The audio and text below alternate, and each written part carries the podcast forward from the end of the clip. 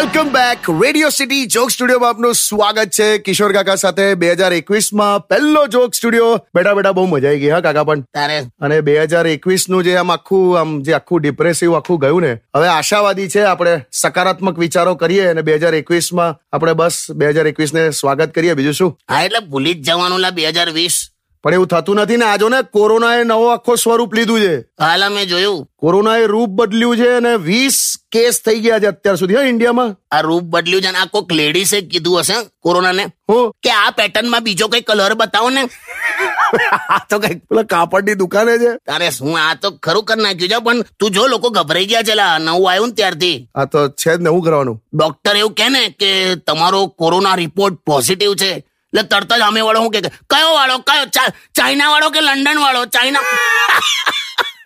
તો આ ખોફ કહેવાય હું હશે જ. એટલે પણ એટલે તમે જે રીતે રજૂ કર્યું એટલે હસું છું. ના ના ભૂલી જ જવાનું સાહેબ આપણે હવે બે હજાર વીસ ને યાદ કરવાનું જ નહીં. એવું કેવું યાર? ના ના ના નહીં જ કરવાનું. એકવાર ત્યાંથી નીકળી ગયા ને એટલે નીકળી ગયા. આ કેવું છોકરાનો એકવાર લેડીઝ વોર્ડમાં જન્મ થઈ ગયો એ થઈ ગયો. ખ્યાલ આવ્યો પછી આખી જિંદગી ladies ward ladies compartment ladies toilet ladies hostel ત્યાં બેન એટલે બેન ના જ જવાય. એટલે પણ હું કેવું ઉદાહરણ આપું?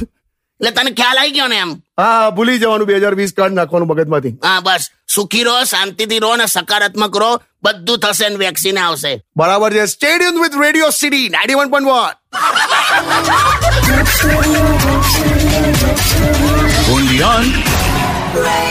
no city.